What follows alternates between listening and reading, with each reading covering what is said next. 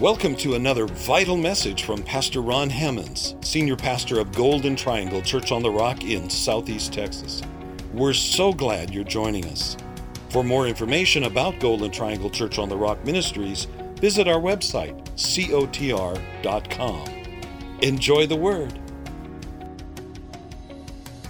Well, tonight we're continuing in our um, uh, my favorite Bible characters and what I've learned from them series. This is part nine, I believe. Hadn't intended to do that many, but uh, I, I, I, I, keep finding you know these these uh, principles, and I ask God, you know, uh, where did I where did I learn this principle? And He takes me back and reminds me in the life and where I encountered that principle first of all. And tonight we're going to be talking about a Bible character that is very familiar to many of you, Noah. We'll be going to Genesis chapter 6 this morning. And, uh, you know, Genesis chapter 6 begins. We won't be reading the first uh, uh, uh, few verses, the first four verses, as it were, but uh, it begins with a very interesting account of the Nephilim. Now, many scholars and theologians, and, and there, there are differences of opinion on this, but you might see written in your Bible in those particular verses giants. And it is a Hebrew word, Nephilim, or, or, or it's, it's where we get the Nephil from, Nephilim. Uh, and they, you know, giants in that day. And not just giants, but the indication is uh, from reading this, at least you can read into this, that the it, it, clearly says that the sons of God, which many interpret as fallen angels, uh, which Jude says perhaps these are those that left their first habitation, literally took off their, their, their, their, their God given estate and cohabitated with the daughters of men, creating a superhuman race a superhuman race that was that were giants and they had superpower and uh, they were basically half uh, you know angel and half uh, man or half as many would imagine half god and half man which kind of uh, you know leads us to understanding that there there in some people's mind including mine there is a biblical uh, grounds for some of the greek mythology uh, as to what you would imagine. But at any rate, without going into that because, it's, it, because it doesn't matter, okay?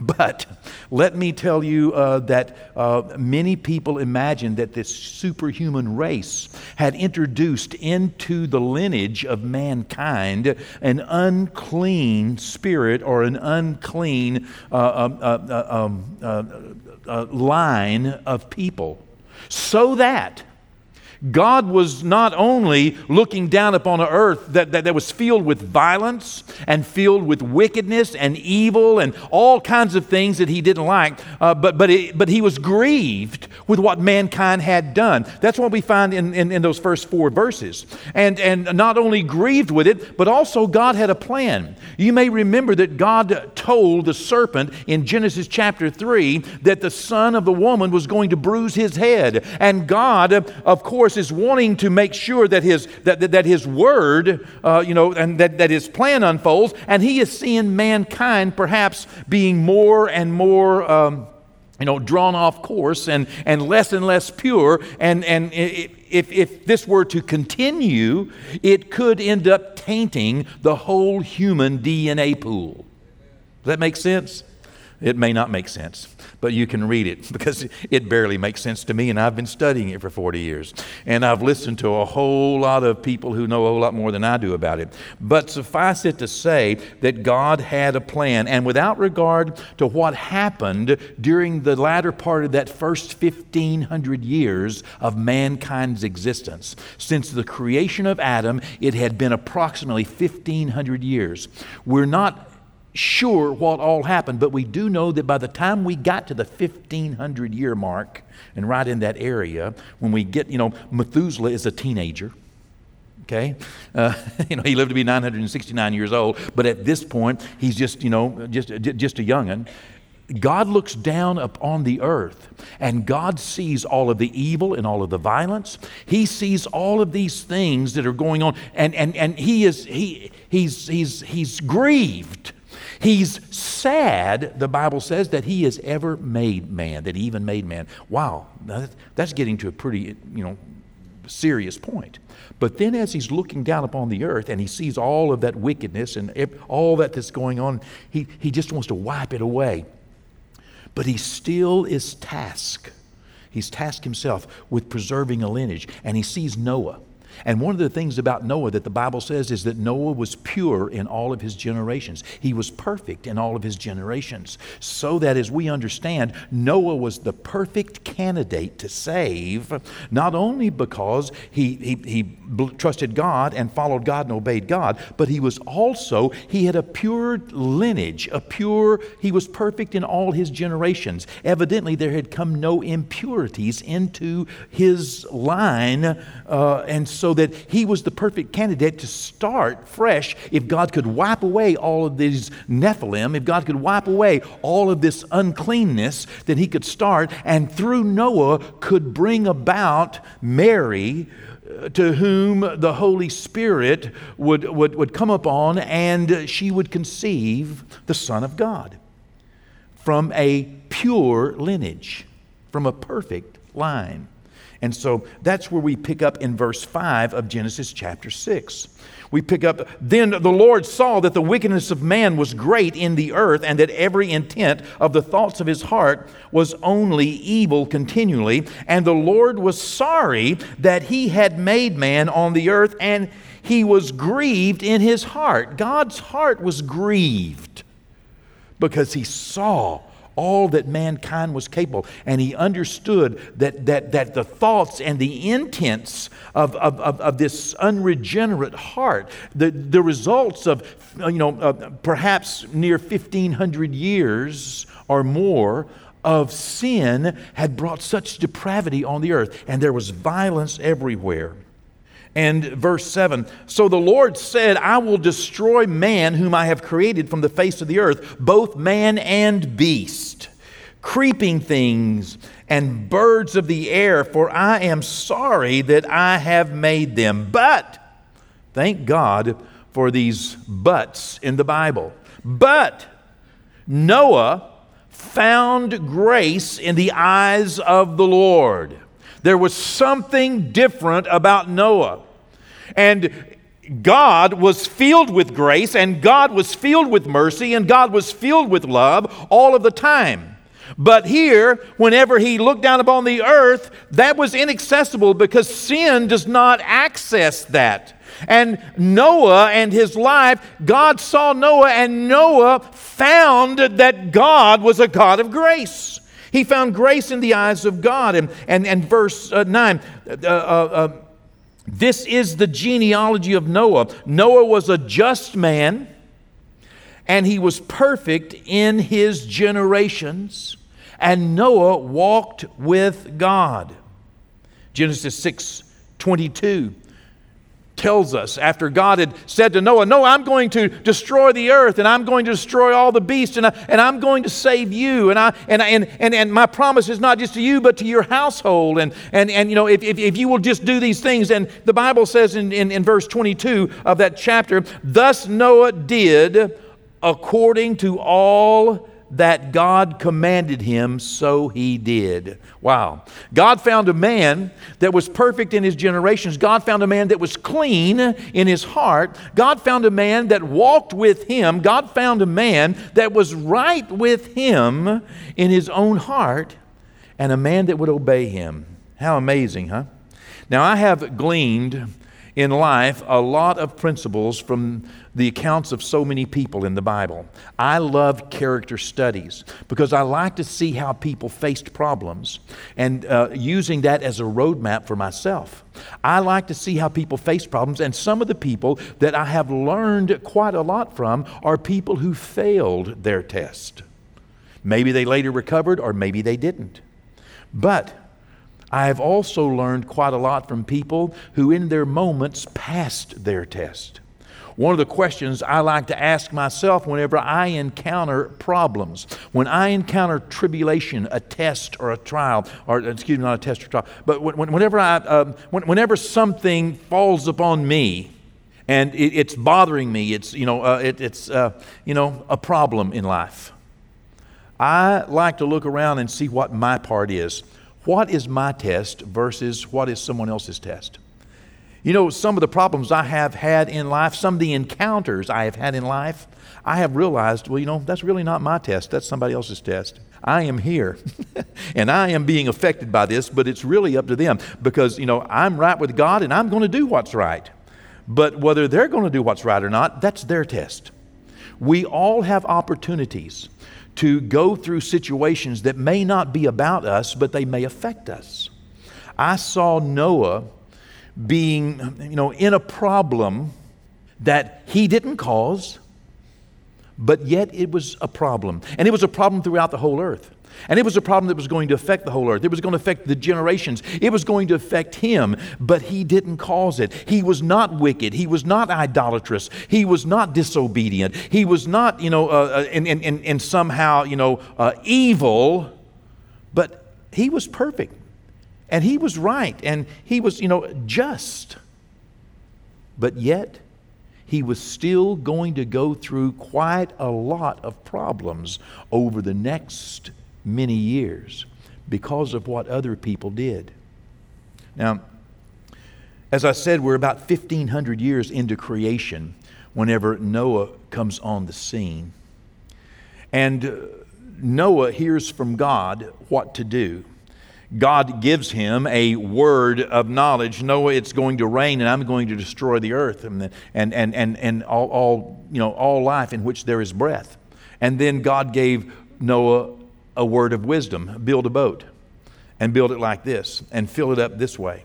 And so Noah uh, began to do that. Noah, uh, you know, uh, he, he worked very hard. We're told that he worked for over a hundred years, he and his sons in building this ark. And while he was working, he was preaching. He was an example. He was, a, you know, a proclaimer of what God was going to do. Much in the same way as Jonah in the earth was, uh, you know, Noah was, was, was preaching righteousness. Jonah walked through a city, the city of Nineveh. And as he walked through it, he plainly declared that the judgment of the Lord is coming. The judgment of God is coming. And people in that world repented.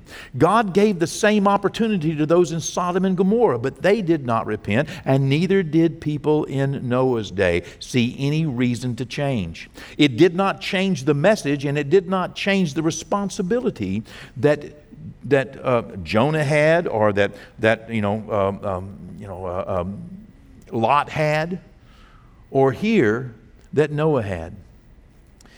God even said to the prophet Ezekiel some generations later, He said, Ezekiel, I'm going to send you down to these people and I want you to preach my word to them.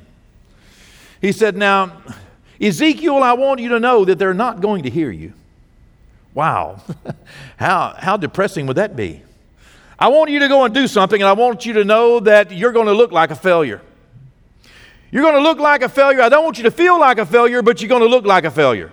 You're going to look like a failure because I'm sending you to preach a message, my message, carry my word to these people, and they are not going to pay any attention to you. But I want you to do it anyway, he said. Wow, that should give us some encouragement to realize that the success that Noah had, the success that, that we might have, the success that Ezekiel had, was found in what God said Noah did. God said Noah did everything that God asked him to do. It not only says that in the 22nd chapter, uh, excuse me, 22nd verse of the 6th chapter, it also says that in Genesis 7 and verse 5 that Noah did according to all that God told him to do. That is success. I've gleaned so many principles from the accounts of Noah that have helped me shape my life and that have spoken to me in times whenever I needed strength or in times whenever I needed restraint. Have you ever needed restraint? I've needed restraint at times. Sometimes I've needed strength, sometimes encouragement, sometimes answers, sometimes direction, and sometimes correction, and sometimes restraint. We all need different things. The Bible says that the Word of God is profitable for knowledge, for doctrine, for correction, for instruction in righteousness, for reproof, and for rebuke. The Word of God is profitable to speak to us in every season of life. One of the values that I have from my character studies is that generally, whenever I find myself in some dilemma and I go to God, He will begin to inspire me through someone else's life in the Word of God. And often, as I begin to study their life and see their challenges, I can see myself in that story. And if I begin to portray the person I don't want to be, I can predict the outcome of that but I can also harness myself, restrain myself, correct myself, instruct myself with God's Word so that I can become the person that I want to be. That's why these things are so important. Tonight, I want to share with you three of the many lessons that I have learned uh, from studying the accounts of Noah. And I believe that these lessons not only speak to me, but I believe they will speak to you tonight. And you may find some others. You may already have heard something tonight about Noah that somehow inspired you or corrected you or instructed you or brought some measure of, of uh, you know, answer to a question that you have. The first thing that, that, that, uh, that I love about Noah and that I have reminded myself many times about is that Noah worked without reward. You know, many times we don't we don't understand that God is the only one that can measure success because God is the only one that knows what he wanted accomplished out of what he told you to do.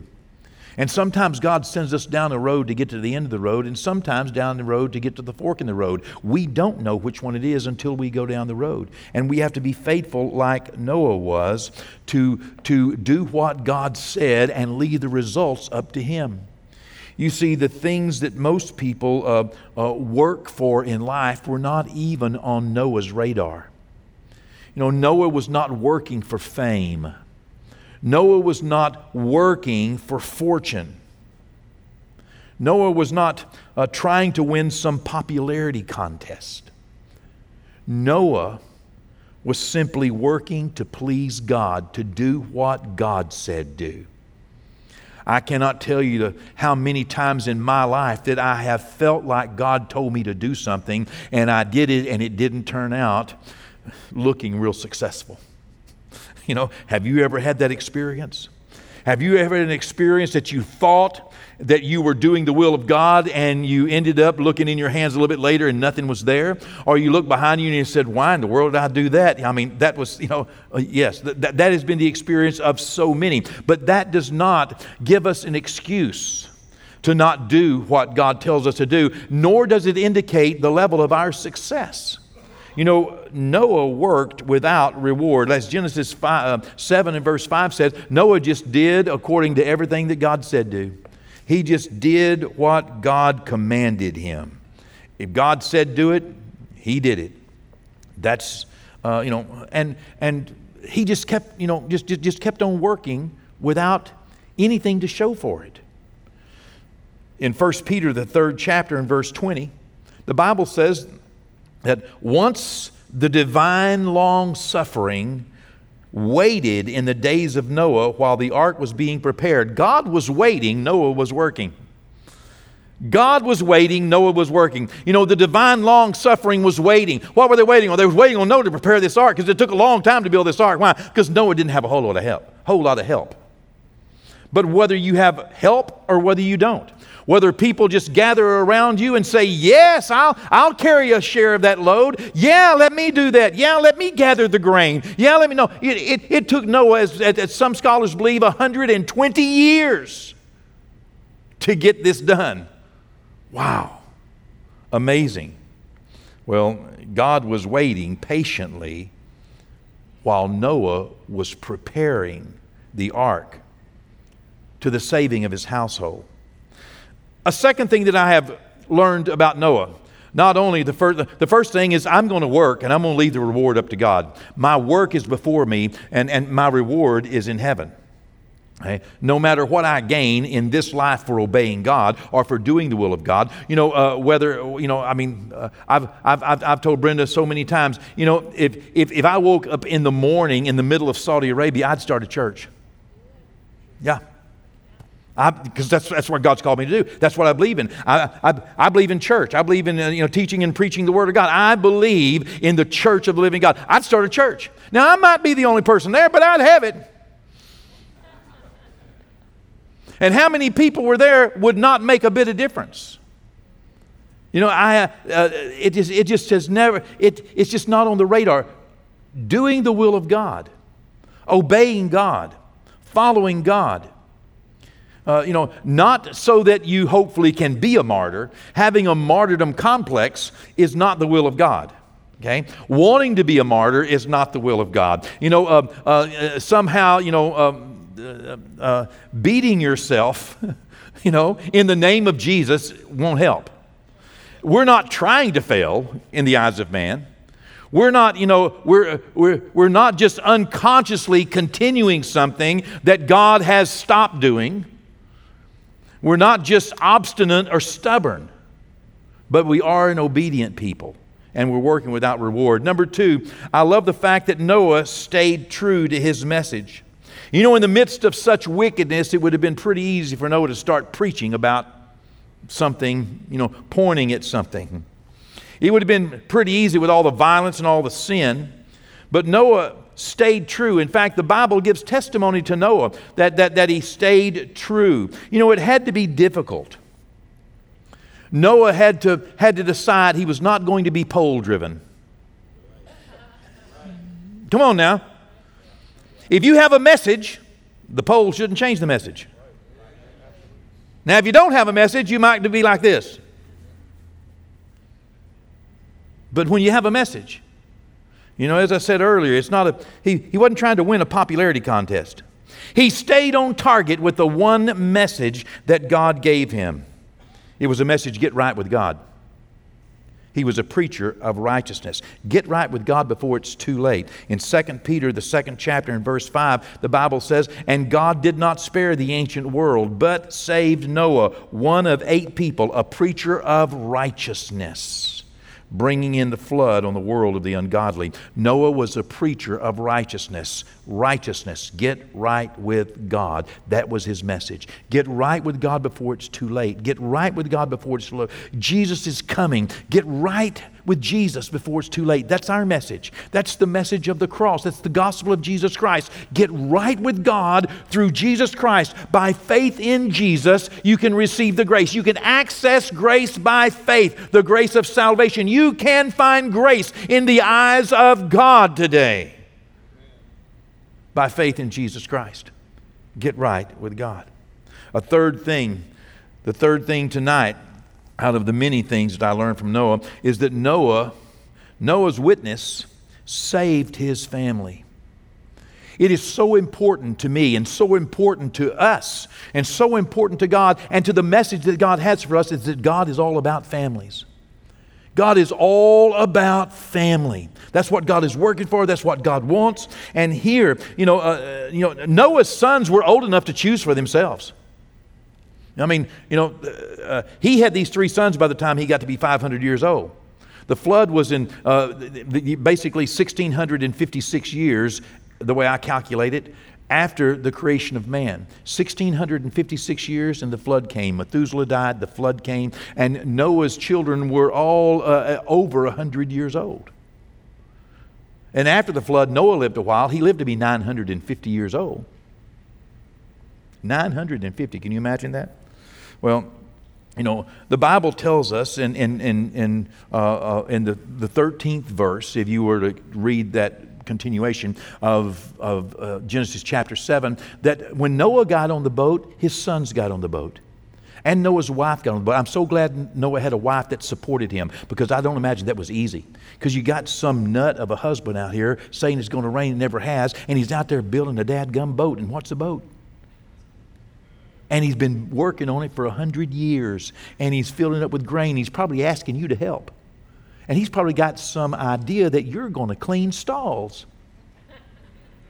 Why? Because he's heard from God. No indication that his wife or that his sons or his sons' wives ever heard from God. Boy, now that had to be an example of a man, a man that is trusted by his family, a man that has lived his life with integrity, a man that has lived his life in such a way that his children and his children's spouses are going to trust him.